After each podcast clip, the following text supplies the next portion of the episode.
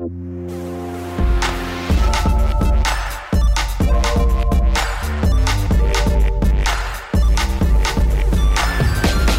hört Rush, den Gaming-Podcast von Giga Games und Detector FM. Wir nehmen Spiele ernst und fragen uns in dieser Bonusfolge, warum die Leute immer noch World of Warcraft spielen und was ein gutes Metroidvania ausmacht. Ich bin Christian Eichler von Detector FM und spreche jetzt mit der heiligen Dreifaltigkeit von Giga Games. Wer, wer seid ihr denn alle da drüben?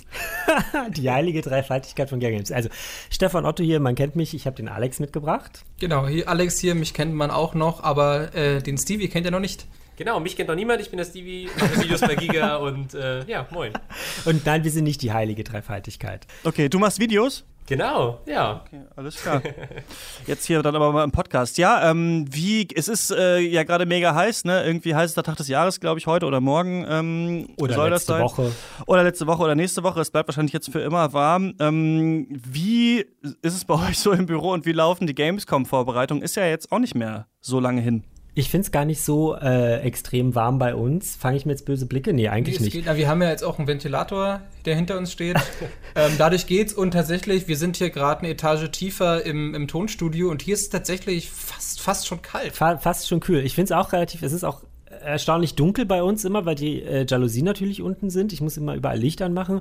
Es ist ähm, eigentlich ganz angenehm. Also ich kenne da Menschen, die in anderen Bürogebäuden arbeiten, die da mehr unter dieser Hitze leiden als wir.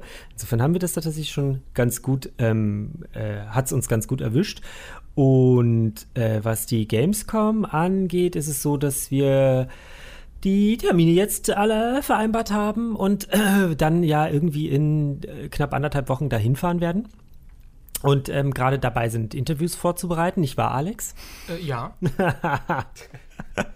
Warum lachst du so? Musst du ganz viele, Er- er du ganz viele parallel schreiben? Nee, nee, ich- das, das Ding bei mir ist nur gerade, dass ich irgendwie noch gar nicht so sehr an Gamescom denke, da ich morgen erstmal nach Texas fliege und Oh ja. die QuakeCon besuche. Ach, Deshalb- krass, okay. Also wir sind hier quasi von Messe auf Messe sozusagen Ja. und dann irgendwie im, im Herbst, also im Oktober oder August, im September oder Oktober ist ja auch noch die Mac in Erfurt. Da sind wir dann wahrscheinlich auch wieder, also ganz viel, ganz viel Messestress und nebenbei kommen auch noch Spiele auf den Markt, die wir spielen müssen und so weiter.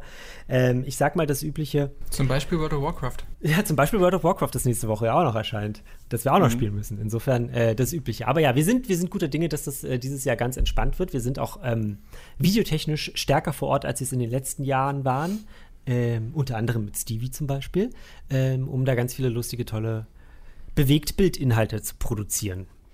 Ja, geil, die letzte äh, Gamescom, auf der ich war, die war, da war ich, weiß ich nicht, wie alt, 14 oder so oder 12 und da hieß sie noch Games Convention und war hier äh, in Leipzig. Und ich weiß noch, dass ich da vor allem hingegangen bin, um halt Giga Games live zu sehen damals. Und ich war dann auch mit meinem Kumpel auch in so einer Fernsehaufnahme von denen, also als es damals halt noch die Leute waren ähm, oder ein paar der Leute, die jetzt äh, Rocket Beans TV gemacht haben. Und ähm, seitdem war ich nicht mehr da. Und das ist ja, also Rush ist ja für mich auch so ein bisschen quasi jetzt so mein später Weg in den Videospieljournalismus. Und für mich ist es jetzt so ganz witzig und ganz aufregend. Ich habe jetzt tatsächlich Termine auf der Messe auch, um Spiele anzugucken, schon ein paar, aber auch noch nicht so viele. Und ich habe jetzt einfach mal, bin jetzt erstmal nach der Devise gegangen, ich gucke mir nur an, was mich interessiert. Also ich habe ja keinen, ich bin ja keine gesamte Redaktion, sondern nur erstmal hier äh, unsere Stimme.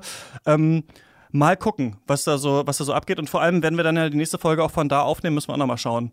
Wie wir das, genau und wie genau. und, wie äh, wir das organisatorisch hinbekommen. Ja. Weil wir stellen uns einfach irgendwo auf die Messe äh, in, in, in so eine Eingangshalle und mm, dann geht's los, würde ich Ja, sagen. so auf den Fortnite-Floor oder sowas. Das ist Ja. bestimmt ganz, ganz das entspannt. ist ja. sicherlich spaßig. Ähm, bevor wir hier einsteigen in die richtigen Themen, ich finde, es ist so ein bisschen wie so eine, ähm, wisst ihr, wie so ein, so ein Magazin mit einem Wendecover, diese Podcast-Ausgabe, weil ihr so diese Warcraft-Sache äh, vorbereitet habt und ich die Metroidvania-Sache. Bevor wir dazu kommen, will ich noch kurz ähm, Spiele ansprechen, die ich äh, gespielt habe, ähm, die ich äh, geschickt bekommen habe. Da wollte ich kurz was zu sagen. Einmal, dass die Mega Man X äh, Collection ist jetzt rausgekommen. Ne? Man kann jetzt die äh, Mega Man X 1 bis 8 ähm, auf äh, PS4 und Xbox One und äh, Switch auch spielen. Ähm, und das finde ich richtig äh, gut, denn ich bin eigentlich großer Mega Man-Fan. ähm, das einzige Problem an dieser Collection, ich habe jetzt ein bisschen reingespielt, ist, dass man nicht wie bei dieser anderen Mega Man Collection ähm, schnell speichern konnte. Und das äh, ist eigentlich für jemanden, der so spät Mega Man spielen will, wäre das ganz cool. So musst du halt jetzt immer noch durch alle Level durch, um die Bosse zu machen. Aber sonst eine coole äh, Gelegenheit, auf jeden Fall das zu machen. Und ähm, Sonic Mania Plus ist, muss ich auch jetzt mal sagen, ist meine, das erste richtige Sonic-Spiel, das ich in meinem Leben spiele, weil ich äh, ein Nintendo-Kind war früher. Und ähm, äh, gefällt mir richtig gut. Ist, ist glaube ich, nicht ganz so mein Lieblingsplattformer, weil Sonic so ein bisschen dieses Problem hat, finde ich, dass du ja immer mega schnell rennst und dann aber immer irgendwo reinrennst. Ich weiß nicht, wie es euch geht, wenn ihr Sonic spielt, aber mir ist immer so, ich bin schnell und dann direkt wieder irgendwo abgeschmiert. Aber ähm, finde es auf jeden Fall cool, ähm, mich damit mal zu beschäftigen. Seid ihr irgendwie Mega Man oder Sonic-Fans? Zu Sonic fällt mir nur ein, dass das ja tatsächlich auch so, wir selbst haben keinen Test dazu gemacht, deswegen ist das jetzt sozusagen mein Wissen, das ich mir bei anderen angeeignet habe, aber ja irgendwie auch eins der wenigen Sonic-Spiele, was mal gut sein soll. Ne? Weil es in Anführungsstrichen auch kein offizielles Sonic-Spiel war, sondern äh, im Grunde aus äh, einem Modding-Projekt heraus ja. entstanden ist, wo die Leute oder die Fans sozusagen dann mal selber, also nachdem das jetzt Sega eben äh, zehn Jahre nicht hinbekommen hat, ein richtig gutes Sonic-Spiel zu machen, haben es einfach selbst in die Hand genommen. Äh, Fun Fact übrigens: äh, Sonic auf dem Master-System damals ist, wenn ich mich richtig erinnere, das erste Spiel, was ich jemals gespielt habe in meinem Leben. Damit, mhm. damit ging eigentlich alles los. Und was ich ganz spannend finde, was ich dann erst im Nachhinein, weil als Kind hat man ja davon ja keine Ahnung äh, erfahren habe, es gab ja dann, es gab für, von Sonic, äh, von Sonic the Hedgehog die Version für das Master-System und dann noch für den Mega Drive, glaube ich. Und ja. das Master-System war halt technisch schwächer. Deshalb dieses ganze Schnellrennen und Loopings machen und so, das ist in der Master-System-Version überhaupt nicht vorhanden. Stimmt, das ist ja. eigentlich ein relativ klassischer Plattformer, vergleichbar mit Mario. Und das war für mich halt immer diese Sonic-Erfahrung. Und dann später haben immer alle davon gesprochen, dass Sonic super schnell ist und so. Und ich dachte, hä, das kann ich mich gar nicht dran erinnern.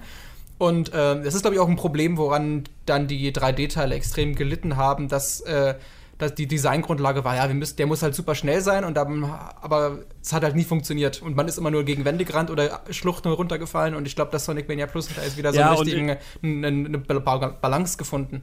Und wenn man nicht diesen verklärten Blick selbst aus der Kindheit hat, ähm, dann ist es relativ schwer da reinzukommen, finde ich auch heute äh, noch in dieses, in dieses Problem, dass es eben sehr schnell sein soll, aber du gleichzeitig halt Hindernisse hast und es dann eben schwierig zu steuern ist, wenn du nicht willst, dass es sich einfach nur automatisch abspielt. Aber an sich genau, Christian Whitehead heißt ja der Entwickler, der erst so Fanprojekte gemacht hat und jetzt das Spiel gemacht hat, also super cool und ist jetzt halt in der Plus-Version draußen.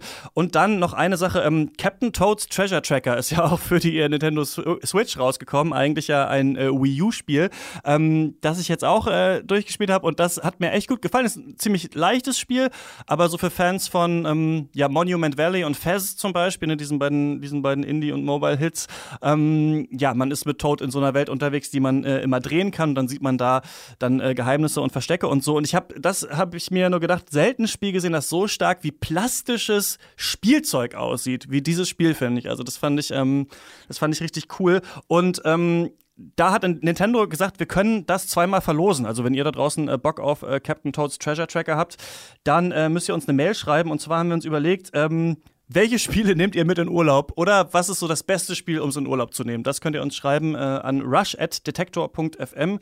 Äh, rush@detector.fm ist die Adresse und in dem Betreff Rush Captain einfach rein und dann einfach, welche Spiele nehmt ihr mit in Urlaub? Äh, zwei Versionen können wir verlosen und ihr könnt noch reinschreiben, ob ihr es für den 3DS oder für die Switch wollt.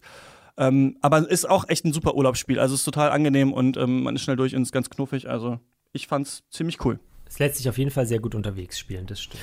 Genau, dafür ist es auch auf jeden Fall total geeignet. Oh, das ist gut, dass du sagst. Das ist noch ein Kritikpunkt, den ich daran habe. Wenn man es äh, im Dock spielt, ja, also mit dem Controller dann oder mit den Joy-Cons, dann hast du immer so einen fetten, runden Mauszeiger auf dem Bildschirm, der mit dem Gyro sich bewegt. Weißt also, wie du das, wie du das hältst, das Joypad, um damit Sachen zu bewegen. Und das ist mega nervig. Deswegen habe ich das ganze Spiel nur auch ähm, im portablen Mode äh, durchgespielt.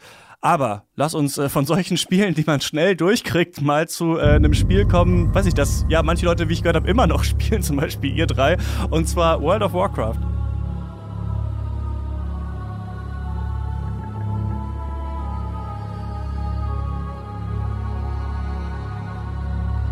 Ja, lass uns dazu kommen. Wir spielen immer noch World of Warcraft, das ist richtig. Wir fangen nächste Woche an, äh, wenn das, der Titel erscheint, beziehungsweise ich habe vor kurzem wieder angefangen. Vor anderthalb Wochen habe ich wieder angefangen zu spielen und spiele es ich seit Burning Crusade intensiv und angefangen habe ich kurz bevor Burning Crusade kam, so mh, hm, drei Wochen, vier Wochen davor.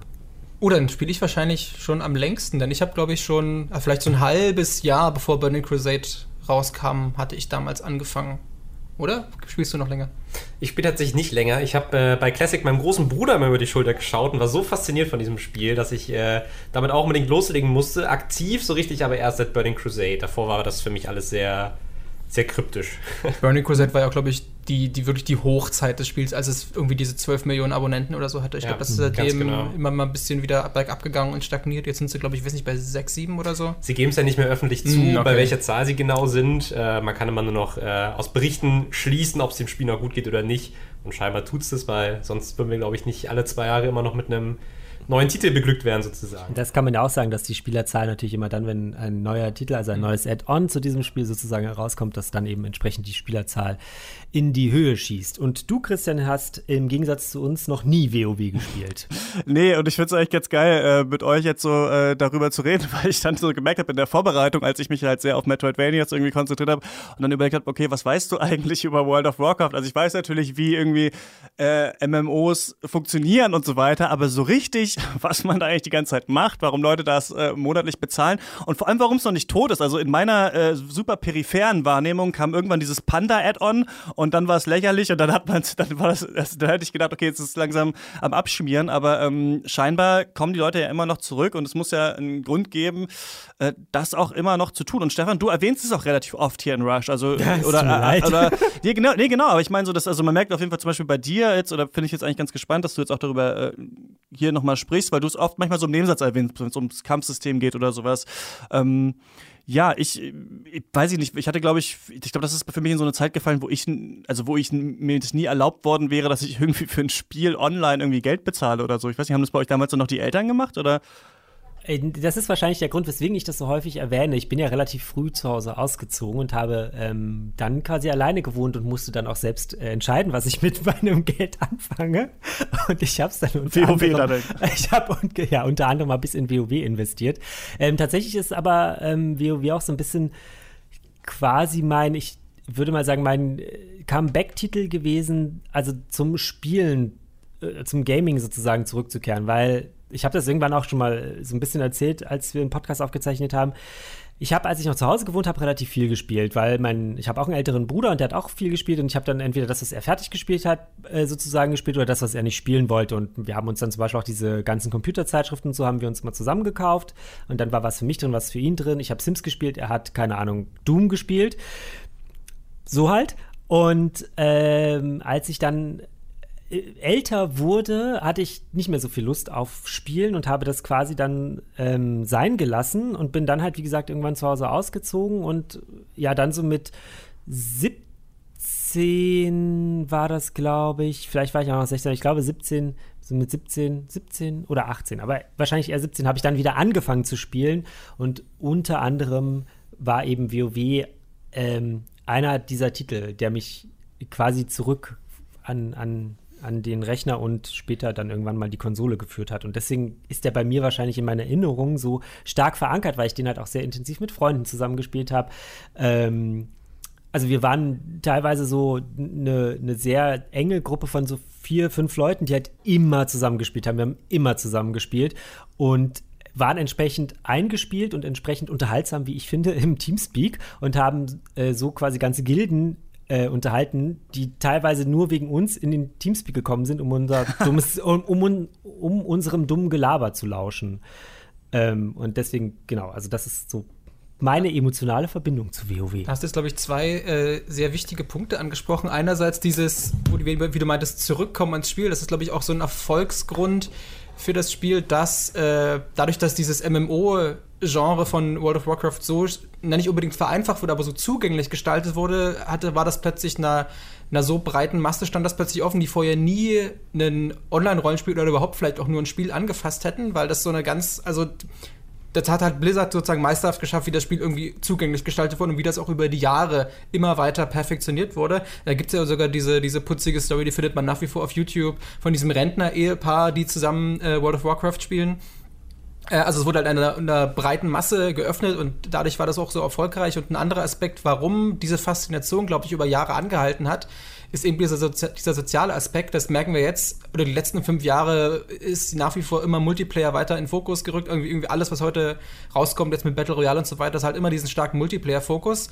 Und das hatte diese soziale Faszination hatte eben World of Warcraft da, damals schon, dass man sich meistens, man, da ging es um gar nicht vielleicht unbedingt so um, ums Leveln und Raiden, sondern man hat sich einfach eingeloggt, um Zeit mit seinen Freunden zu verbringen, weil man zusammen im Gildenchat oder im Teamspeak oder wo auch immer eben äh, rumgegangen hat und sich da regelmäßig ausgetauscht hat und natürlich diese Freundschaften dann auch über Jahre weitergetragen. Also selbst wenn man vielleicht nicht mehr aktiv WoW spielen wollte oder den Content durch hatte, hatte man eben trotzdem noch den Bezug zu den Leuten und wollte mit denen Zeit verbringen und deshalb ist man im Spiel geblieben. Man lernt ja auch tatsächlich Leute kennen. Also wenn man irgendwie in Gilden aufeinander trifft, äh, gibt es teilweise super lustige und absurde Geschichten, dass man auf einmal mit Leuten vielleicht aus derselben Uni oder Schule zusammenspielt und sich dann auf einmal denkt so, hey, ich kenne dich doch, oder? Und dann trifft man sich irgendwie auch im realen Leben und das ist so eine Freundschaft, die so halt im realen Leben stattfindet und eben in der World of Warcraft sozusagen. Hm. Weil du gerade Uni gesagt hast, muss ich direkt eine kleine Anekdote erzählen. Das war in meinem ersten Semester. Ich habe ja vor vielen Jahren irgendwann mal studiert. Lang ist's her. Ähm, und zwar war das im Fach Kommunikationspsychologie, glaube ich, hieß das. Und ähm, da habe ich einen Vortrag gehalten und habe den mit meinem Rechner natürlich gehalten und habe halt ähm, meinen Rechner eingeschlossen, um diese Präsentation zu starten und hatte die Präsentation aber noch nicht geöffnet aber halt den Rechner natürlich schon eingeschaltet und man hat unten in der Leiste ähm, das WoW-Logo gesehen. Und nach diesem Vortrag kam ohne Scheiß Friederike, falls du diesen Podcast jemals hören solltest, hallo, ähm, kam also Friederike sozusagen zu mir und meinte so, du spielst doch nicht etwa World of Warcraft. Und das war, ich hatte vorher mit der, also Kommilitonen von mir, hatte ich nie irgendwie ein Wort so richtig gesprochen. So, man hat sich natürlich irgendwie gesehen, aber nie unterhalten. Aber das war quasi der Moment, an dem wir sozusagen irgendwie so eine Basis hatten, aus der sich dann ähm, relativ interessante äh, Unterhaltungen und so weiter und so fort ähm, entwickelt haben. Und wir haben auch eine ganze Zeit, also eine ganze Zeit, wir haben auch ein bisschen zusammen gespielt. Ähm, und eine zweite Sache, ich habe ähm, bei Facebook zwei Freunde, die ich nur wegen WoW kenne und tatsächlich noch niemals in, in, in, in der Realität sozusagen gesehen habe. Aber ähm, wir haben trotzdem einen immer wieder aufkommenden, ähm, äh, äh, ja, irgendwie wie unterhaltsamen und netten Kontakt wegen dieses Spiels halt. Ne? Also das, es geht dann natürlich nicht nur um dieses Spiel, sondern auch um viele andere Dinge, aber dieses Spiel war sozusagen der Auslöser. Hm. Äh, eine Frage, die ich da direkt hätte, weil ich jetzt also witzig finde, dass jemand äh, zu dir kommt und sagt, ey cool, du spielst ja World of Warcraft, weil für mich auch, ich weiß nicht, wie das ähm, für euch auch ist aus der Innensicht, aber Gaming ist ja an sich auch irgendwie in manchen Gesellschaftsschichten oder sowas relativ stigmatisiert. Oder ich kenne das zum Beispiel auch hier, dass ich Leute kenne, ähm, die, weiß ich nicht, nicht wieder mit an anfangen können, wenn ich sage, ich spiele Videospiele oder sowas. Die dann, die dann denken, okay, ja, hä, weiß ich nicht, was soll das und so. Und da habe ich immer das Gefühl, dass auf so einem Level für die Leute World of Warcraft quasi das schlimmste Spiel ist. Also, dass, dass, dass es auch ein Stigma manchmal ist, wie, ja, der zockt WoW, weil das ja dieses Spiel ist, das von sich aus ja eigentlich unendlich lang geht und man mit anderen im Internet und sowas ist. Habt ihr da auch das auch erfahren, dass manchmal Leute sich irgendwie auch darüber lustig gemacht haben? Oder ist das nur so mein Außenblick, dass das sein könnte? Also, bei mir im Umfeld war es tatsächlich häufig so, dass es äh, Leute gab, die es mochten und akzeptierten. Und es gab natürlich auch Leute, die es sehr gruselig fast schon fanden und immer nicht verstanden haben, warum man das macht. Weil, wenn man in World of Warcraft aktiv spielt, ist es ja ein fester Zeitplan, dem man eigentlich sogar folgt. Ja, man verabredet sich fest, hey, Donnerstagabend, 18 Uhr, da trifft man sich und spielt zusammen. Ähm, und wenn man aufgrund dessen einer realen Verabredung vielleicht absagt, dann gibt es da schon sehr kritische Blicke. Und ähm, das war so mein erster Berührungspunkt, wo ich so auf Abneigung quasi dem Spiel gegenüber gestoßen bin, wo ich äh, halt Leuten abgesagt habe, weil ich gesagt habe, hey, ich äh, spiele mit anderen Freunden. Und das war halt gerade äh, damit zu der Zeit, glaube ich, noch deutlich schräger, als es heutzutage wäre. Ich habe schon das Gefühl, dass sich das sehr, sehr stark gebessert hat. Ich habe so eine ähnliche Story. Ich habe nämlich zu der Zeit, als World of Warcraft rauskam, noch äh, relativ äh, aktiv in einem Counter-Strike Source Clan gespielt. Und äh, der hat natürlich auch regelmäßige Trainingszeiten und so weiter. Und der Clan ist dann mehr oder weniger daran zerbrochen, dass immer mehr Leute zu World of Warcraft abgewandert sind. Und irgendwann war ich dann auch dabei. Ja, und das deshalb dementsprechend war dann schon, also als ich sozusagen, als das Spiel rauskam, habe ich natürlich die meisten Meinungen eben aus dem Clan mitbekommen und da war die, die Reaktion nur so, ah, dieses Scheißspiel nimmt das die ganzen Leute weg. Ich habe tatsächlich lustigerweise gar keine, also zumindest kann ich mich jetzt nicht daran erinnern, aber gar nicht so eine, so eine negativen Erfahrung gem gemacht, weil die Freunde, mit denen ich gespielt habe, mit denen habe ich quasi auch zusammen angefangen. Also wir sind da dann sozusagen gemeinsam, also zusammen hineingewachsen äh, und deswegen war das für die nicht so ein, so ein, so ein Problem und tendenziell war ich ja immer eh so ein bisschen aggressiv gegenüber Menschen, die was gegen meine Freizeitgestaltung hatten, weil es ist ja meine Freizeitgestaltung und nicht deren. Also, äh. mhm. Ähm, wenn jetzt ein neues Add-on kommt, äh, spielt ihr das, also schaut ihr dann immer mal rein? Oder wie war so dieser Prozess, dass man dann irgendwann sagt, ich habe jetzt keinen Bock mehr oder ich höre jetzt damit auf? Oder war das, also wie, wie habt ihr vielleicht aufgehört oder spielt ihr die ganze Zeit noch und warum spielt ihr wieder? Wie hat, hat sich das bei euch so entwickelt? Du hattest ja vorhin schon angesprochen, dass man sozusagen diese Abo-Gebühr bezahlen muss. Und das war natürlich schon, also gerade für mich äh, noch als Schüler, schon absolut eine Hürde, die ich sozusagen einkalkulieren musste. Und da war es dann immer so, inzwischen haben sie das, das hat mich fast aufgeregt ein bisschen, weil ich glaube, bei Warlords of Draenor ging das los, dass dann es abgeschafft wurde, dass wenn du das Add-on kaufst, automatisch ein Monat Spielzeit mit dabei ist. Und das war für mich immer so, okay, da hole ich mir das Add-on, da ist ein Monat Spielzeit drin und den werde ich halt wirklich bis zur letzten Sekunde ausnutzen und allen Content, der da drin ist, sozusagen aufsaugen und einen Monat lang nur, nur durchzocken, bis ich dann wirklich wahrscheinlich in dem Monat auch alles gesehen habe. Und dann kann ich guten Gewissens das wieder liegen lassen. Vielleicht ein Jahr später, wenn ganz, ganz viele Updates dazu kamen, vielleicht nochmal einen Monat reingucken. Aber diese Core-Experience für mich ist wirklich immer nur, ein Add-on kommt raus, ich spiele einen Monat lang nichts anderes und warte dann wieder zwei Jahre, bis das nächste Add-on kommt. Einfach aus finanziellen Gründen. Das ist bei mir tatsächlich zum Teil ähnlich. Ähm, so die Hochzeit war bei ähm, dem zweiten Add-on, also Wrath of the Lich King.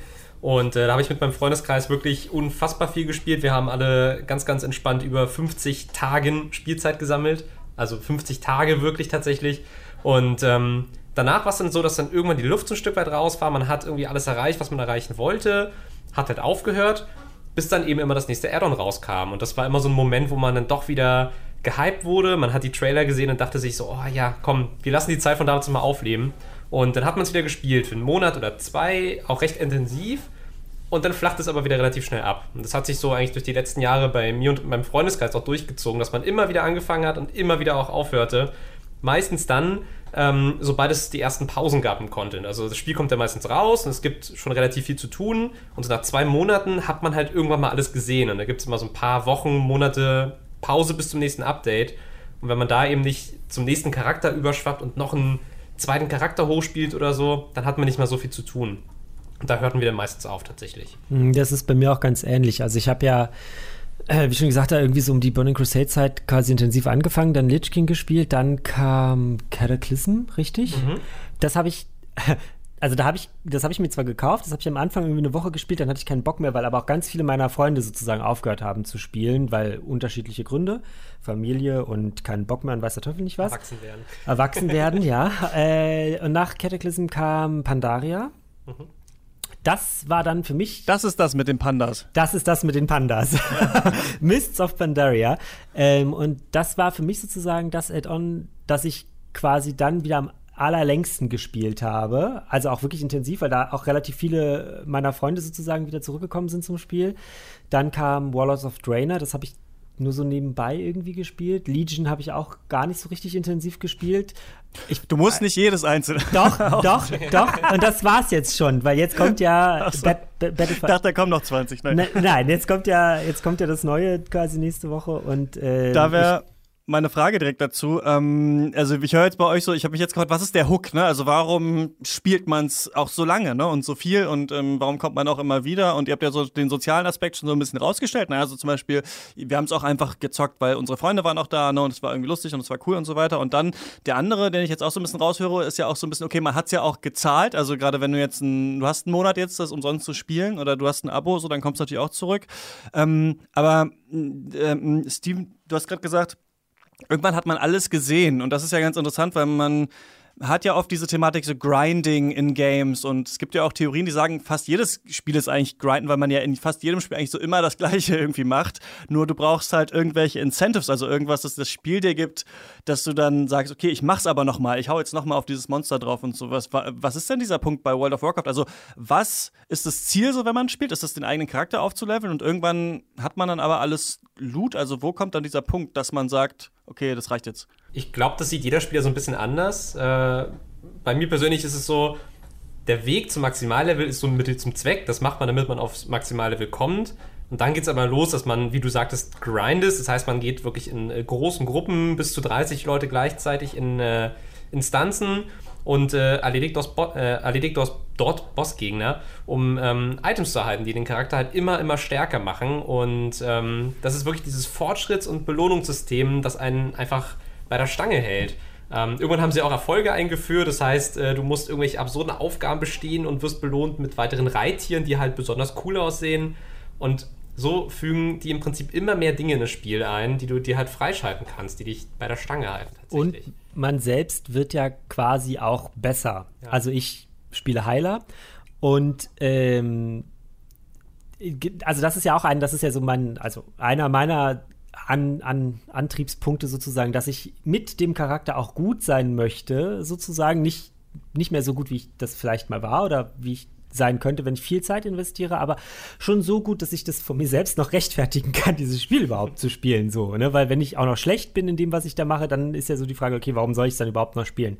Und das ist, glaube ich, also könnte ich mir zumindest vorstellen, dass es für ganz viele auch noch so ein Aspekt ist, dass sie jetzt sagen, ja, sie wollen halt aber auch noch gut sein mit ihrem Charakter. Also du lernst auch tatsächlich außerhalb von ähm, bestimmten Status-Effekten, ähm, die du hast oder von, von bestimmten Leveln oder ähm, dass auf der Waffe plus 2000 drauf ist oder sowas, lernst du auch selber noch mehr darüber, wie das Spiel funktioniert oder du besser sein kannst. Na, vor allem in den, in den Dungeons und Raids ist es meistens so, dass dann die, die Endbosse oder teilweise auch die Zwischenbosse so ganz bestimmte Taktiken erfordern oder dass die irgendeine Spezialattacke haben und dann müssen alle wissen, wie man darauf jetzt reagiert. Ich kann mich erinnern, es gab irgendeinen, es gab irgendeinen Boss, der hat dann die, die ganze Party vergiftet und der, natürlich ist der sofort der Reflex, okay, wir heilen alle Leute und äh, äh, äh, entfernen diesen Vergiftungsstatus. Der Trick war aber, das genau nicht zu machen, weil dann in der, in der späteren Phase äh, macht der Boss so einen Lebensentzug und wenn man dann noch vergiftet ist, dann, dann quasi saugt er sich selbst dadurch das Leben ab und diese Mechanik muss man eben auch lernen.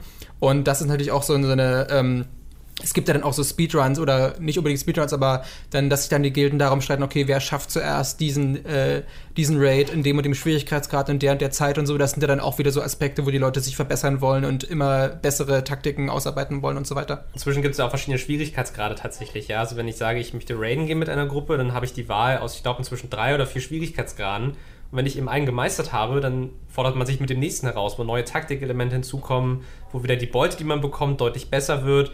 Und so ist man in einem ewigen Kreislauf gefangen, im Prinzip, in dem man immer besser werden kann und in dem es auch immer bessere Spieler als einen selbst gibt. Und wenn man sich mit denen messen möchte, dann treibt einen es tatsächlich schon an. Und das tun Menschen tendenziell ja sehr gerne, sonst würden ja. sie nicht Fortnite und sowas spielen. Das stimmt. Genau, es gibt ja in WoW auch PvP, darf man nicht vergessen. Hab ich persönlich nie gespielt, da ich kein großer PvP bin. Habe ich auch bis jetzt vergessen, ja, bis ihr, bis ihr das gesagt habt. Ja, stimmt. Ja. Genau, ich kenne tatsächlich auch niemanden, der PvP aktiv spielt, aber ähm, das gibt's. Und hey, es gibt Leute, die lieben das und die machen nichts anderes. Ja. Und das ist auch gut so. Was ist denn jetzt das Besondere an dem neuen Add-on, das kommt? Also außer, dass ihr jetzt tausend Sachen auflistet, aber so warum, warum bringt es euch wieder zum Spiel? Und wie seht ihr so diese WoW-Szene jetzt? Weil die schrumpft doch schon immer, oder? Über die Jahre, weil also gerade jetzt auch mit Fortnite und den allen anderen Hypes und so, die es gibt, es wird ja wahrscheinlich nicht ewig bestehen.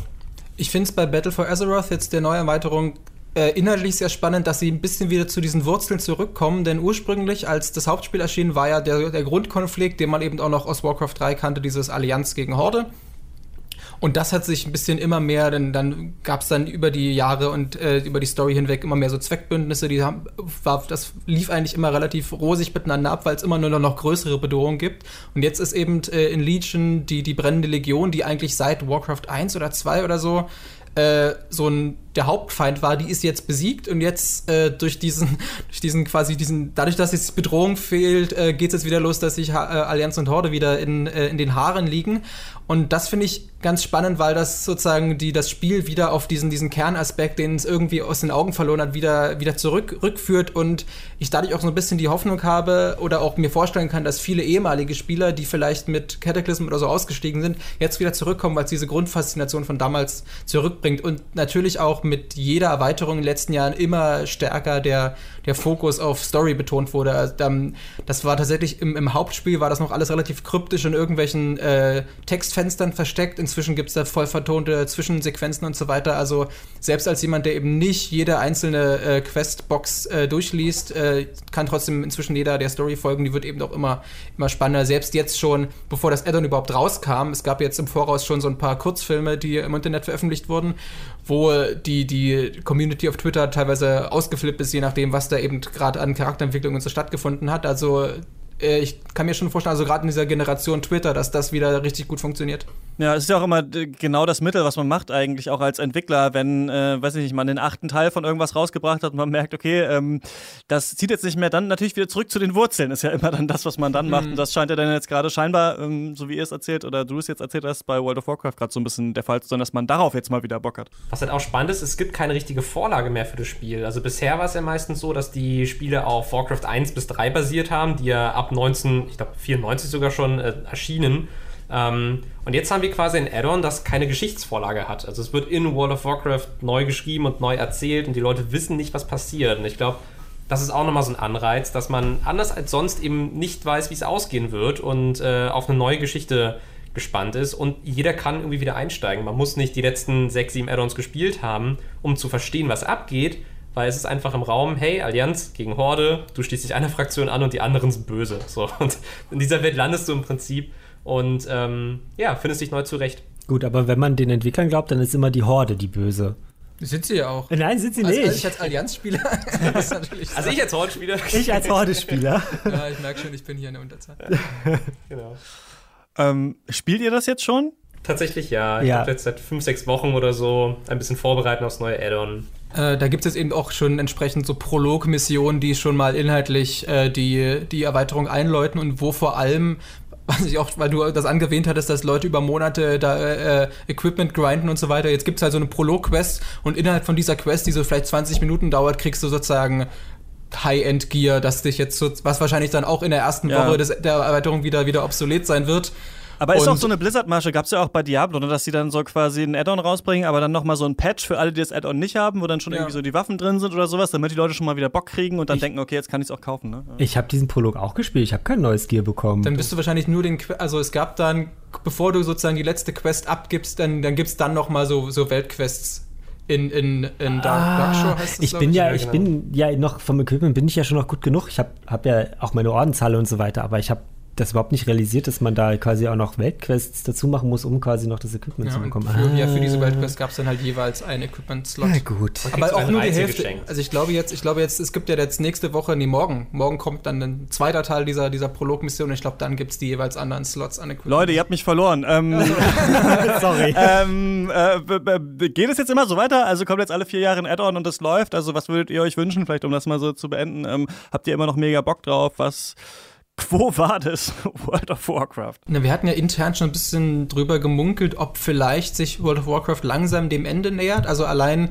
die inhaltliche Ausrichtung jetzt wieder auf diesen Grundkonflikt Hall und Allianz, ob das jetzt vielleicht schon bedeuten könnte, dass so langsam der Content ausgeht und die, die, die Story sich dann irgendwie in einem, einem logischen Schluss langsam äh, zuwendet. Und ich meine, das Spiel, das ist, ist, ist zwischen 14 Jahre alt. Äh, es ist halt die Frage, es kann vielleicht auch nicht ewig weitergehen. Inzwischen wurden ja auch schon die, die, die Classic-Server angekündigt, weil eben viel, das Spiel hat sich eben in den 14 Jahren auch so stark verändert, dass manche ein bisschen diese, diese Originalerfahrung von äh, das vom Hauptspiel oder auch Burning Crusade ein bisschen vermissen, weil dann tatsächlich so der, der der Gameplay-Loop noch ein bisschen ein anderer war und auch die, die Herausforderung teilweise. Da wird es also so Classic-Server geben, die das wiederum emulieren und ob das dann sozusagen vielleicht ein bisschen, dann gibt es halt diese zwei Lager, es gibt die Classic-Server und dann eben die Battle äh, for Azeroth-Server und dass die vielleicht noch ein bisschen mit Raids und so erweitert werden, aber dass dann vielleicht tatsächlich das Spiel langsam vorbei ist und äh, die an die was Neues rausbringen. Also ich glaube schon, dass es noch genug zu erzählen gibt. Die Frage ist halt, wie sie es machen werden. Ob es auch einen Warcraft-Nachfolger geben wird. Ich glaube, Fans wünschen sich seit bestimmt zehn Jahren Warcraft 4 mhm. und äh, haben es noch nicht bekommen. Ähm, ich glaube, da müssen wir auch dieses Jahr die BlizzCon-Convention tatsächlich abwarten, wo er Blizzard seine, die hauseigenen Spiele mal vorstellt. Ob es dahingehend irgendwas Neues geben wird, äh, das sind wir, glaube ich, alle relativ gespannt. Ansonsten spielen wir es jetzt drei, vier Wochen und dann ist vorbei erstmal. Dann ist das Abo vorbei.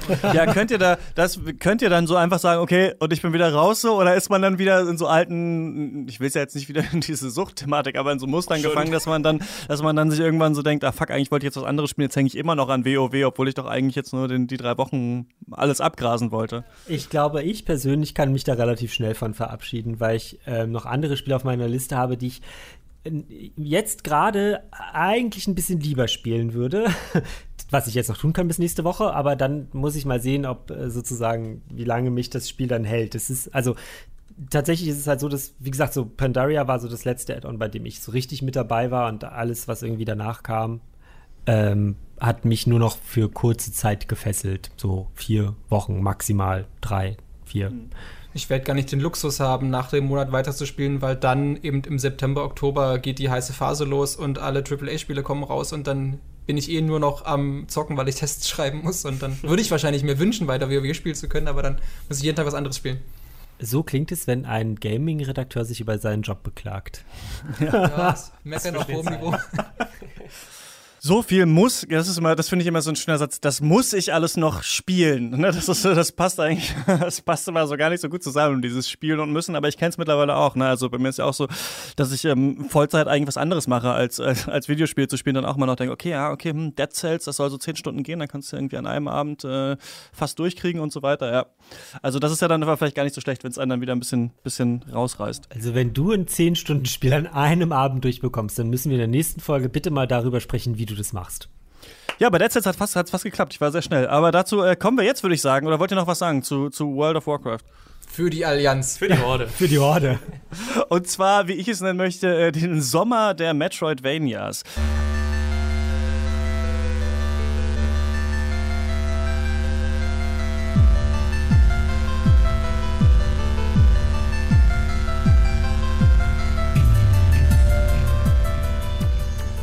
Ich dachte erst so ein bisschen, dass dieser Sommer irgendwie ja, mau wird, was Spiele angeht, was Spiele-Releases angeht. Und es sind ja auch jetzt nicht so viele äh, große AAA-Titel rausgekommen. Aber dann ist es in den letzten Wochen und geht auch gerade immer noch ähm, ziemlich losgegangen mit einer ganzen Fülle an so ja, Metroidvania-Spielen oder man könnte auch sagen Spiele, die sich an Metroid, an Castlevania und vielleicht auch bei einigen an Dark Souls orientieren, um die mal kurz hier aufzuzählen. Also im Mai ist ähm, Yoku's Island Express rausgekommen. Das ist ein Pinball-Metroidvania-Spiel, was super äh, gut ist. Äh, kann ich nachher noch kurz empfehlen.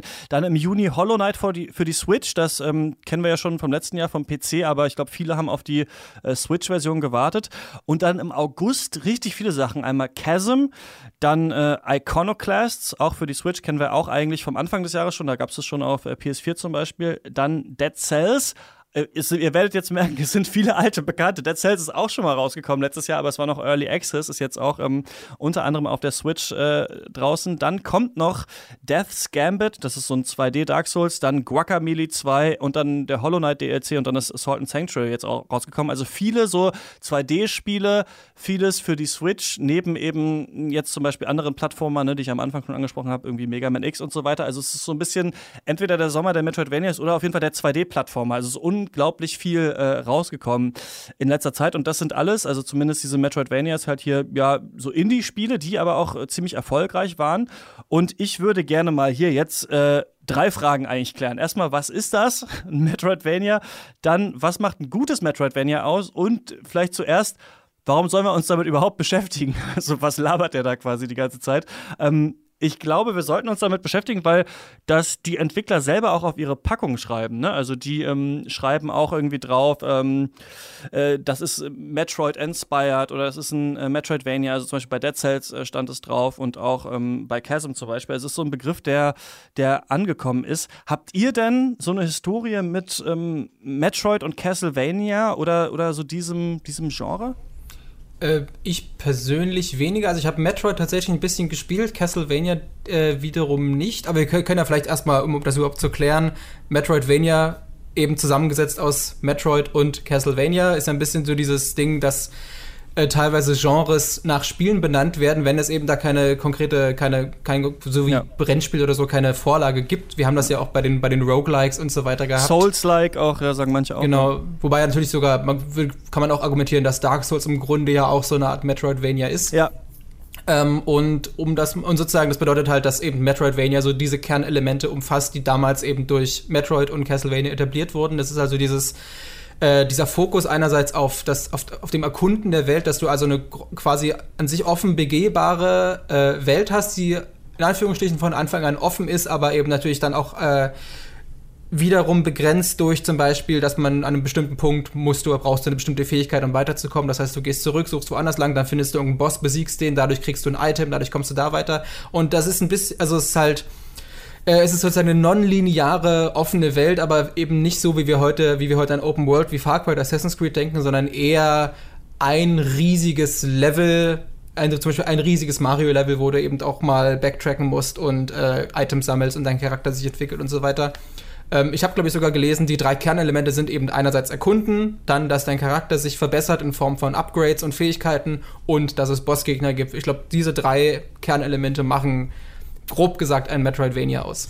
Ja, und das ähm, ist genau auch die Frage, ne? was ist es jetzt genau? Also was gehört noch dazu und was ist es nicht mehr? Und das ist natürlich auch klar, es ist halt ja auch, also es ist ja jetzt auch nicht ein mega, gut, okay, doch 20 Jahre lang äh, gibt es schon äh, ein paar von den 30. Spielen, aber Metroid genau, gibt's seit 30 stimmt, Jahren. Metroid gibt es seit 30 Jahren, aber diesen, dieses, dieses Wort gibt es noch nicht so lange und ähm, deswegen ist es natürlich jetzt auch nicht im Stein gemeißelt im heiligen Buch der Videospiele oder so, was das wir wissen, es ist genau das, sondern wir müssen natürlich auch selber so ein bisschen erörtern. Das ist schon gut angesprochen. Ich würde sagen, auf jeden Fall zwei Merkmale sind wichtig. Einmal, dass es eine offene Welt ist, aber die eben Hindernisse hat, ne? Also oder halboffen, sagen auch manche. Und dann eben, dass man genau diese Hindernisse irgendwie überwinden muss. Und das kann man mit Items oder mit Fähigkeiten. Ich finde noch, dieses Fähigkeiten ist eigentlich wichtig, weil das ist was, was es zum Beispiel, ähm, es sei denn, irgendwem fällt was ein, das bei Dark Souls zum Beispiel nicht gibt. Also bei Dark Souls gibt es natürlich gibt einen Boss und dann kannst du da durchgehen und dann bist du weiter oder du findest einen Schlüssel und kannst es aufmachen, aber du kriegst nicht den Doppelsprung und kannst jetzt da drüber springen. Und das ist sowas, was für Metroidvanias eigentlich ähm, bezeichnend ist,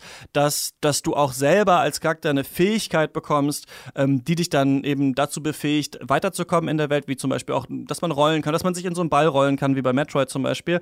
Und dann gibt es noch so ein paar andere Punkte, aber die sind nicht so ganz klar. Also du hast gerade gesagt Castlevania und äh, Metroid. Also wichtig sind da eigentlich vor allem Super Metroid und äh, das aber auch natürlich von der Progression so ähnlich ist wie das originale Metroid und Castlevania Symphony of the Night von der PlayStation oder Sega Saturn von 97. Denn das hatte, das war quasi auch so aufgebaut wie Metroid, hatte aber auch ein Leveling-System. Also du konntest deinen Charakter richtig aufleveln, konntest auch grinden und du konntest auch ähm, dir Rüstungsgegenstände anlegen und sowas. Und da dachte man quasi so ein bisschen, okay, das gehört auch dazu. Aber heutzutage merken wir eigentlich, dass dieses Leveln gar nicht so viel da ist bei vielen Spielen. Also viele nehmen sich eher so ein bisschen was ähm, ja, von, von Metroid. Und was ich auch noch witzig finde, ich weiß gar nicht, ob du es genannt hast, ist, eigentlich muss es auch schon irgendwie so ein 2D-Plattformer sein. Also das ist eigentlich nicht richtig gesagt, aber ich habe mit einem Arbeitskollegen geredet und meinte so, ja, wir machen eine Folge Rush, ne, und da geht es um, um so ein Genre mit einer offenen Welt, wo man dann Gegenstände einsammeln muss, um da durchzukommen. Und da meinte er so, ah, so wie Day of the Tentacle, da muss man das ja auch machen. Und dann meinte ich so, stimmt eigentlich, ne? Also Point-and-Click-Adventures theoretisch ist es ja auch so, die Welt ist einigermaßen offen, du musst Rätsel lösen, durchkommen und kommst dann irgendwo durch oder auch. Aber da hast du keine, keine Bossgegner, die du bekämpfst. Genau, aber das wäre auch die Frage, ob das, genau, ob das, ob das drin sein muss. Ähm, fällt mir jetzt bei Yoku's Island Express gibt es, glaube ich, doch, gibt es so einen Boss oder sowas, genau, aber das wäre auch, könnte man auch sagen, vielleicht ist es ein Boss oder sowas. Zum Beispiel Zelda könnte man auch sagen, manche Spiele ja, haben auch Metroidvania. Genau, das neue gerade nicht, weil in Breath of the Wild kannst du überall hin, das ist quasi komplett offen, so Skyrim-mäßig, ne? Aber ähm, bei den alten, klar, kommst du dann nur darüber, drüber, wenn du den Enterhaken hast und so weiter äh, und so fort. Und ähm, genau, und da habe ich mich so gefragt, was macht eigentlich so ein gutes Metroidvania aus? Hättet ihr Ideen, wo ihr sagen würdet, irgendwie das muss bei so einem Spiel, wenn wir jetzt so grob definiert haben, was es ist, was wäre gut oder was nervt an solchen Spielen? Äh, was ja soweit ich das äh, nachvollziehen kann, Metroid eben sehr, sehr gut macht, was, wo ich jetzt vermute, dass das andere, ich habe jetzt tatsächlich von den, von den, gerade von den neueren nicht so viel gespielt, aber ich glaube, was mich stören würde, äh, Metroid ist ja sehr, sehr gut darin, sozusagen ein unsichtbares Tutorial zu haben. Das heißt, obwohl das Spiel keine Texteinblendung oder was auch immer hat, hast du trotzdem immer ein Gefühl dafür, was du tun musst, weil dir die Spielwelt selbst eigentlich immer erklärt, was du machst. Also zum Beispiel ein Klassiker eigentlich in Metroid ist, dass wenn du, wenn du das Spiel beginnst, dann du, kannst du immer nach links und nach rechts gehen. Das ist eben, ist eben keine lineare Spielwelt, sondern kannst du dich entscheiden, okay, ich, fange ich erst links oder fange ich rechts an. Das Problem ist, oder der, der Clou ist, wenn du zum Beispiel im ersten Metroid nach rechts gehst, dann hast, kommst, kommst du so zwei, drei Bildschirme weit und dann ist plötzlich da so eine so ein schmaler Durchgang, wo du nicht weiterkommst. Denkst, okay, gut, dann muss ich halt zurückgehen und dann findest du eben links das erste, die erste Fähigkeit, eben dadurch, das hast du erwähnt, kannst du dich in diesen Ball rollen und dann geht's weiter. Und das ist eben genau dieses Ding, dass du allein durch die Level-Architektur merkst du, okay, hier könnte ich theoretisch weiter, mir fehlt aber was. Das heißt, wenn ich jetzt woanders weitersuche, dann werde ich ein Item finden oder eine Fähigkeit und weiß dann auch genau wieder, ah, stimmt, da gab es ja die andere Stelle, jetzt komme ich da weiter. Also diese, diese Spielführung äh, ist, glaube ich, in Met denn es ist ja super einfach, dass man sich, wenn man diese, diese, diese halboffene, nicht lineare Welt hat, dass man sich da einfach irgendwie verläuft und nicht weiß, was man machen muss. Und ich glaube, für mich würde das ein, äh, wäre das ein, ein, Argument für ein gutes Metroidvania, wenn eben genau diese Spielführung äh, stimmt, dass sich der Spieler in dieser offenen Welt eben nicht verloren fühlt, sondern trotz der Freiheit immer irgendwie einen roten Faden trotzdem hat wahrscheinlich beides sogar hat. Also, dass er sich verloren fühlt, aber doch ungefähr noch weiß, okay, aber da könnte ich noch mal nachgucken oder so. Also, was du genau. ansprichst, ist genau richtig, weil das ist ja so die Frage, ne? Also, wenn du eine offene Welt hast äh, in der es irgendwelche Hindernisse gibt und es gibt Fähigkeiten, um diese Hindernisse zu überwinden. Woher weiß der Spieler dann, einmal, ähm, dass das ein Hindernis ist, ne, wo die Fähigkeit ist und wie er dann wieder da zurückkommt. Das ist natürlich gar nicht so leicht zu designen. Was manche machen, das finde ich persönlich eigentlich ziemlich schlecht. Das gab es in ein paar neueren Metroid-Spielen. Ich glaube, in Metroid Fusion gab es es auch ein bisschen, in Metroid Prime, ähm, auch in Yoku's Island Express, dass das Spiel dir einfach sagt, wo du hingehen sollst. Also sagt dir einfach, okay, da, also auf der Karte, du hast eine Karte, ne, und dann wird dir quasi ähm, außerhalb deiner, deines entdeckten Feldes ein Punkt angezeigt und es sagt dir, da musst du hingehen. Das lässt dich natürlich dich nicht so richtig in dieser Welt verlieren. Blöd ist aber auch, wenn es so vage ist, dass du gar keine Ahnung hast, was du, was du machen sollst. Und deswegen glaube ich, dass wichtig ist, dass du ähm, diese Hindernisse auf jeden Fall schon klar gesehen hast. Ne? Also wenn du quasi das erste Mal da lang gehst, musst du schon erkannt haben, hier kann ich nicht drüber, sodass, und es muss irgendwie visuell äh, eindrucksvoll sein, sodass du dich dann wieder erinnerst, wenn du die Fähigkeit bekommst. Du darfst es, glaube ich, aber auch nicht so machen wie zum Beispiel Chasm, das ich jetzt ähm, auch für die Folge gespielt habe. Das ist, finde ich, ein sehr schlechtes Spiel, ähm, das also, dass es so offensichtlich macht, dass es einfach mega nervt. Also, du kommst halt irgendwo hin und du weißt, okay, obwohl du das Spiel noch nie gespielt hast, okay, hier brauche ich einen Doppelsprung. Und dann wartest du halt 30 Minuten, gehst durch langweilige Gänge durch, bis du dann den Doppelsprung hast. Dann gehst du wieder 30 Minuten wieder zurück und springst da hoch. Das macht halt auch keinen Bock. Deswegen glaube ich, muss es so ein bisschen so sein, dass du schon weißt, ungefähr, wo du hin musst, aber dass du trotzdem auch noch nicht weißt, was ist eigentlich die Fähigkeit, die ich kriege, ne? Weil das kann mhm. auch spannend sein. Das ist ähm, Axiom Verge, ist so ein Spiel, gibt es auch auf der Switch. Da gab es super abgefahrene, komische Fähigkeit. Da konntest du dich in eine Drohne, in so einen Drohnenkäfer verwandeln, den du schießen konntest. Und dann warst du da drin und dich dann dahin teleportieren. Und das war irgendwie smart. So, da dachte man sich, okay, geil, ich weiß gar nicht, was ich bekomme. Also ich glaube, das ist wichtig. Oder vielleicht auch, dass du, ähm, wenn du eine Fähigkeit bekommst, eh an einen anderen Ort der Map musst und dann da automatisch langläufst. Also ich glaube, das ist wichtig, so Leveldesign und so, dass man das, dass man das hinbekommt, das ist gar nicht so äh, leicht zu schaffen, ja. Ja, oder dass man auch vielleicht, das, das äh, Schöne ist ja auch wieder gerade bei den Metroid-Spielen, dass du tatsächlich nicht überall hin musst. Also du kannst, glaube ich, das Spiel durchspielen und hast dann vielleicht 50% aller Räume gefunden, hast aber den, trotzdem die Story durchgespielt und dass, dass du dann aber einen Anreiz hast, durch diese ganzen Fähigkeiten dann nochmal einen zweiten Durchlauf zu machen und merkst, okay, ich kann an ganz, ganz vielen anderen Stellen, weil äh, quasi meine Neugier geweckt wurde, auch nochmal Fähigkeiten einsetzen oder irgendwelche Geheimnisse lüften, äh, weil mir eben das Spiel schon durch gutes Game Design so kleine Karotten vorgesetzt hat oder ähm, schon Hinweise geschaut im Sinne von, hey, guck doch hier später nochmal vorbei, wenn du Zeit hast, ist nicht nötig, aber wenn du es machst, dann kriegst du vielleicht noch ein gutes Geheimnis. Und dass das natürlich auch ein Teil äh, eines guten Metroidvania ist, dass eben, dass du eben da nicht, das ist ja gerade der, der Reiz daran, dass es eben kein lineares Spiel ist, was du sozusagen, okay, hier ist die Fähigkeit, jetzt geht's weiter, Raum 2, Raum 3, Raum 4, sondern dass du theoretisch auch, wenn du am Schluss Bock hast, okay, ich laufe nochmal ins Startgebiet zurück oder da, wo ich angefangen habe, vielleicht finde ich noch was und dass du dafür auch belohnt wirst, ähm, dass es eben das Spiel deine Zeit nicht verschwendet. Äh, wenn das ein Spiel hinkriegt, auch äh, Hut ab. Und das ist super, es ist geil. Du hast genau mal die Punkte, die ich, äh, die ich hier aufgeschrieben habe, äh, bearbeitet. Das ist schon so vorher ab, da kann ich immer drauf eingehen, das finde ich super. Ähm, das ist, äh, äh also eine Sache ist, äh, das hast du kurz angesprochen, so mehrere Enden ist auf jeden Fall auch cool. Das ist auch eine absolute Metroidvania-Tradition, also dass das Spiel noch nicht fertig ist. Und äh, das geilste Beispiel war Castlevania Symphony of the Night. Ähm, dass wenn du es richtig machst und ähm, es so ein bestimmtes Item hast beim Bossgegner, dann hast du danach noch mal das komplette Schloss, also die komplette Map umgedreht mit neuen Gegnern. Also es spielt doppelt so lang und das war das ist so der krasseste Brainfuck-Moment. Das ist auf jeden Fall richtig ähm, cool. Und dann ähm, glaube ich, was eigentlich clever ist am Game Design von Metroidvanias, ist, du kannst das ja auf zwei, also du kannst, sagen wir mal, du kriegst jetzt den Doppelsprung, ne? Dann gibt's ja entweder die Möglichkeit, dass dir einfällt, ah, ich war ja schon mal da hinten und da sah es so aus und dann hast du diesen Aha-Moment, ah, da kann ich jetzt durch. Aber du kannst ja auch einfach durch die komplette Map einmal durchlaufen und einfach gucken. Und dadurch ist es, glaube ich, ganz angenehm, dass auch Spieler, also es gibt zwei Möglichkeiten, dieses Mini-Rätsel zu lösen. Du kannst smart genug sein oder das Spiel kann dich so ein bisschen da lang führen, dann kriegst du es auch irgendwie hin. Das, glaube ich, ist, ist, ist äh, so ganz cool. Was ich noch, ähm, einen Punkt, den ich noch habe, ähm, da können wir eigentlich zu Hollow Knight kommen, denn witzigerweise vereint das eigentlich alle diese Sachen, die wir schon angesprochen haben. Ist nämlich ein sehr gutes Metroidvania, das äh, vor kurzer Zeit jetzt rausgekommen ist. Ich glaube, es ist wichtig, dass die Welt am Anfang ein bisschen offener ist als äh, bei manchen Spielen, die sehr geschlossen sind. Also, ne, wo du, habe ich ja gesagt, wie bei Chasm, gehst in die eine Ecke, holst den Doppelsprung, gehst wieder in die andere Ecke, das ist doof. Also es muss schon so sein, glaube ich, auch die Meisterleistung ist, dass es dass du sehr viele Wege hast, sodass du tatsächlich auch ganz andere Bosse zuerst machen kannst und dann unterschiedliche Fähigkeiten hast. Das macht Hollow Knight nämlich sehr gut und das ist, glaube ich, auch ganz cool, aber halt natürlich super schwer äh, zu designen auf jeden Fall, ja. Ähm, um das kurz zu erwähnen, das ist ein Spiel, wo man einen kleinen Käfer spielt. Das ist ein 2D, ja, also Castlevania, ein Metroidvania-Spiel in der großen Welt, das 15 Euro kostet auf der Switch. Und ich finde, es ist einer der essentiellen Titel, die man haben muss. Also wenn man die Konsole besitzt, das ist, finde ich, mit das beste Spiel, was dieses Jahr rausgekommen ist, obwohl es schon ein Jahr alt ist.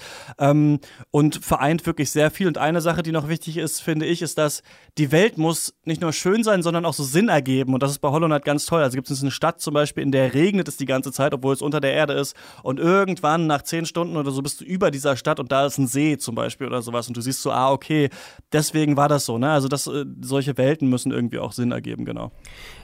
Ich muss die ganze Zeit an Prey aus dem Jahre 2017 denken. Ja, Wird auch alles, als Kandidat debattiert, genau. Ja. Alles, alles, was äh, wir sozusagen hier die ganze Zeit besprechen, ist für mich genau das, was quasi Prey irgendwie ja. beinhaltet. Also irgendwie, irgendwie ein, ein halbwegs interessantes Level-Design, wenn man das so sagen möchte, denn das mit den Fähigkeiten und so, das alles. Und das ist aber zum Beispiel so ein Spiel, was ich niemals, ich, ähm, mit der Definition, die ich für Metroidvania quasi mhm. kenne, als ein Metroidvania identifiziert hätte. Tatsächlich, das ist mir jetzt auch in der Vorbereitung aufgefallen, würde ich, äh, was auch im ersten Moment absurd klingt, würde ich sogar behaupten oder würde ich für mich definieren, dass die, die erste Pokémon-Generation Blau und Rot eigentlich auch den, den, äh, ja, den den Grundlagen eines Metroidvania, also vor allem was so das, das, das Leveldesign oder die, den Aufbau der Spielwelt angeht. Also da, dass man sozusagen in der ersten Stadt hat man schon die finale Arena und daneben die Pokémon-Liga. Das ist aber eben alles noch sozusagen versperrt. Man muss erstmal Fähigkeiten finden. Gerade ganz am Anfang sieht man schon ganz, ganz viele Büsche, wo dahinter Items, die man denkt, wie, wie komme ich durch diese, diese Büsche? Später lernt man Zerschneider, rennt zurück, holt sich diese Items, dass genau diese Faszination und auch mit dem wirklich sehr guten Game Design da eigentlich schon drinsteckt. Aber um vielleicht als Schlusswort nochmal eine einen Bogen zu schlagen zu deiner Eingangsfrage, warum kommen denn jetzt im Sommer plötzlich diese ganzen, warum gibt es gerade wieder so einen großen Boom? Ich würde fast behaupten, dass es tatsächlich an der Switch liegt, denn dieses ganze, äh, diese ganze Faszination Metroidvania ging ja, wie gesagt, äh, mit Metroid vor 30 Jahren ungefähr los auf dem NES und dann eben auch auf dem SNES mit äh, Super Metroid wurde das fortgesetzt.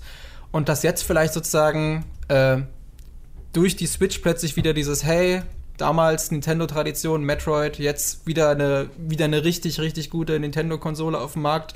Äh, und vor allem dieser, dieser mobile, äh, gerade das, wenn das so ein, so ein Erkundungsspiel ist, dann denkt man vielleicht, okay, ich will einfach mal ein bisschen, 20 Minuten ein bisschen rumsuchen. Dazu ja. mache ich mir nicht die Konsole an, sondern das mache ich unterwegs in der Bahn, dass da so ein Genre wieder, wieder funktionieren kann, weil man einfach mal unverbindlich 20, 30 Minuten ein bisschen reinspielt, man legt es wieder, legt's wieder weg und hat trotzdem immer so einen kleinen Erfolg, wo man was Neues entdeckt, weil man äh, eine Fähigkeit findet oder was auch immer. Ja, aber das ist eh so, also 2D-Spiele eignen sich super gut, natürlich auch für die Switch, ne, weil das einfach irgendwie, also ich weiß nicht, weil man es einfach viel schneller mal anmacht und mal ein Level spielt. Ich merke das jetzt mit der Mega Man X Legacy Collection, wo ich äh, nur den Code für die PS4 habe. Das ist so eine Überwindung, mich an meinen Schreibtisch zu setzen, um so ein Jump and Runs. Aber ich habe ganz vieles einfach auf der Couch irgendwie halt diese Metroidvanias gespielt. Und man muss sagen, ich glaube, wir sind, also vielleicht ist es jetzt auch gerade Peak Metroidvania. Also es kommen jetzt noch Guacamole 2 und sowas, aber ich glaube, gerade ist es sehr übersättigt. Aber es gab eben eine Zeit, ähm, bevor auch so Shadow Complex und sowas rausgekommen ist, wo es sowas nicht mehr gab, ne? Und wo quasi sowohl Metroid als auch Castlevania 2D nicht mehr wirklich fortgesetzt worden sind, wo man, glaube ich, so ein bisschen auch dachte, okay, wir haben diese Spiele eigentlich so ein bisschen verloren und dann haben Kickstarter-Kampagnen angefangen, wie eben die von Chasm, die dann gesagt haben, wir wollen das aber wieder, wir wollen wieder solche Spiele machen und jetzt sind wir an einem interessanten Punkt, an dem die Indie-Entwickler besser sind als die Leute, die damals die Spiele gemacht haben. Also Igarashi, der ja Castlevania erfunden hat, arbeitet ja jetzt an Bloodstained und das sieht also viel behäbiger und schlechter auf jeden Fall aus als Hollow Knight. Hollow Knight ist wunderschön so und äh, Bloodstained, was er jetzt macht, so ähm, sieht eher ein bisschen altbacken aus und äh, deswegen ist, glaube ich, genau dieser Hype einfach da gewesen und jetzt äh, sehen wir so die späten Früchte davon und ich könnte mir vorstellen, dass es jetzt erstmal so ein bisschen war mit dem Genre. Ein Spiel, das ich aber noch kurz ansprechen wollte, ist ähm, Dead Cells. Das ist äh, zum Aufnahmezeitpunkt gestern äh, ähm, rausgekommen und da schließt sich der Kreis. Und ich habe das gestern Abend irgendwie nach der Arbeit so sechs, sieben Stunden gespielt und bin dann tatsächlich auch irgendwie bis zum letzten Endgänger gekommen, denn ich die Hälfte äh, seines Lebens konnte ich mir abziehen. Das ist aber ein äh, Roguelike-Spiel, haben wir ja auch schon mal äh, besprochen hier. Also ein Spiel, wo du immer wieder von vorne anfangen musst, aber immer so ein bisschen was reinträgst in deine neue Session. Mir gefällt es es deswegen tatsächlich nicht so gut wie äh, auf anderen Seiten, wo ich Rezensionen ähm, gelesen habe. Aber es hat eben diesen Aspekt, dass sich die Welt immer neu mischt und du dann ähm, trotz, also aber es sind eher so Level, ne? Es ist eine offene Welt, aber es ist, äh, da sind immer so Level dazwischen und es ist nicht so eine ganz, äh, so eine um, ganz große Map, auf der du zur gleichen Zeit bist. Ähm, aber eine Sache, die ich dazu sagen wollte, die, die ich, find, ich weiß nicht, wie ihr das findet, aber ich fände es mal richtig geil, wenn es ein lineares Spiel geben würde. Vielleicht gibt es auch sowas schon. Also sagen wir mal ein Dark Souls, das nicht komplett so ähm, roguelike-mäßig immer wieder, also du stirbst und es ist immer wieder alles anders, sondern dass du so ein Areal hat, das immer neu generiert wird, prozedural, ne? Also nicht so ein ganzes Spiel wie No Man's Sky, sondern dass du, wo du quasi in Dark Souls hast du so einen Bereich, weiß ich nicht, den Glaswald oder sowas und der ist immer so komplett anders. Die Gegner sind woanders und du hast jedes Mal wieder Schiss, wenn du da reingehst. Ich glaube, das wäre mal eine geile Idee für ein Metroidvania. Also nicht so wie bei Dead Cells oder Rogue Legacy, immer das ganze Spiel. Oder habe ich gar nicht erwähnt, bei Chasm ist es so, dass das Spiel am Anfang die Karten mischt und dann musst du es acht Stunden durchspielen. Das ist immer gleich. Und wenn du es nochmal durchspielst, mischt es das auch nochmal neu, was aber auch dazu führt, dass es halt total langweilig alles aussieht. Aber das fände ich mal eine coole Idee, diese quasi so Minecraft-Generation, diese prozedurale Generation in so ein lineares Spiel mal irgendwie äh, reinzupacken. Haben sie ja bei Prey sogar jetzt auch gemacht mit dem DLC. Das ist ja auch so roguelike, ne? Ja, ja äh, der ist genau. tatsächlich auch äh, eigentlich ein keiner irgendwie hat keiner wirklich drüber geredet, aber das ist eigentlich ein totaler äh, Geheimtipp in diesem Jahr, der, der, ähm, der, der, der Prey DLC Moon, Moon, wie ist er, Moonbreaker? Moon, ah, Moon Crash. Moon Crash, genau. Äh, genau, da ist tatsächlich auch einiges von dem, was du gerade erzählt hast, da drin. Ähm, ansonsten, ja, die Kickstarter-Community hat, hat dein, hat dein deinen Schrei gehört, dass ab morgen gibt es eine Kampagne, die genau das machen will. Ich glaube auch. Ganz kurz noch, das müssen wir kurz erwähnen, dass ja IGN, das kam mir jetzt gerade raus, ihr Dead Cells Review äh, kopiert haben. Also für alle, die es nicht mitbekommen haben, es gibt so einen YouTube-Kanal, der heißt Broomstick Gaming und äh, der hat sich beschwert, jetzt auch vor ein, zwei Tagen, dass ähm, IGN, die große äh, US-amerikanische Videospielseite, ähm, sein Review, was er vor zwei Wochen hochgeladen hat äh, zu Dead Cells oder vor einer Woche, jetzt quasi mehr oder weniger, nicht eins zu eins, aber in weiten Passagen äh, kopiert hat. Und das stimmt auch, wenn man sich das anguckt. Das sind wirklich so Formulierungen, die hat er gebracht und die hat auch dieser Reviewer da reingepackt.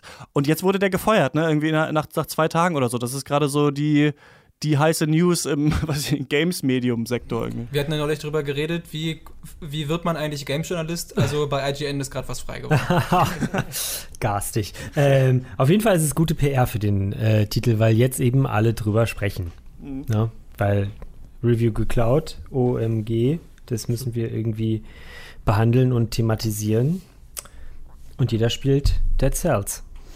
Ja, witzig, ne? Aber das konnten die, also das, äh, so ein Verständnis muss man sagen, dass IGN das natürlich nicht so richtig nachprüfen kann, ähm, wenn die, wenn einer von deren Autoren ein Review schreibt, das dann auf einem Video basiert, das kannst du ja, ja. schlecht irgendwie so fact-checken im Internet Klar. oder sowas. Das irgendwie. Es wäre ja auch nie rausgekommen, wenn nicht der, der, der Urheber des Originalvideos selber das, gesehen hätte, äh, ne? Genau. Der übrigens, ich weiß nicht, ob ihr es gesehen habt, sein Video, in dem er das erklärt, mit so einer IGN 0 als Bild gemacht hat, sodass man, wenn man auf YouTube Dead Cells Review eingibt, denkt, es wäre das, also man sieht natürlich, dass es eine 0 ist, die es als Score nicht gibt gibt, aber man denkt, es wäre das offizielle Review. Also es ist ganz, ganz witzig. Ähm, eine Sache, die ich noch empfehlen würde, weil ich glaube, so wie ich deine Ausführungen verstanden habe, Alex, dass du es vielleicht auch angeschaut hast, weil Mark Brown darüber auch redet. Es gibt ähm, bei ähm, Mark Brown, Game Makers Toolkit auf seinem YouTube-Kanal, der hat jetzt just auch äh, angefangen, so eine Serie zu Metroidvania äh, Level-Design zu machen, die Boss Keys heißt. Den Typ sollte ja, man eh abonnieren. Ähm, habe ich auch, auch. Ich hatte sehr, das Thema mir aber vorher. Zelda gemacht, ja. Genau, ich habe mir das vorher aber vorher überlegt und dann gesehen, ah, er macht's auch. Also dachte, ne, okay, wir sind Brüder im Geiste. Gut, ich würde sagen. Sonst hätte man dir vorgeworfen, dass du YouTube-Videos beklaust. ja, dass ich YouTube-Videos für meine Rush-Skripte benutze. Ja, ja. Habe ich nicht gemacht. Ähm, alles klar dann würde ich sagen, war es mit ähm, Metroidvanias. Spielt Yoku's Island Express, wenn ihr, wenn ihr mal einen ganz leichten Einstieg in das Genre haben wollt, weil es ein schönes Spiel auf einer Insel ist, das gleichzeitig ein Flipper-Automat ist. Und lasst äh, die Finger von Chasm. Dann würde ich sagen, wir hören uns wieder in zwei Wochen ne, von der Gamescom. Ja, das tun wir wohl. Voller Vorfreude hier, Stefan Otto, auf, den, auf die nächste Folge Rush. Bis hey, es dahin. Ist, es ist halt äh, spät abends. Das ist hier alles immer so ein bisschen, ne?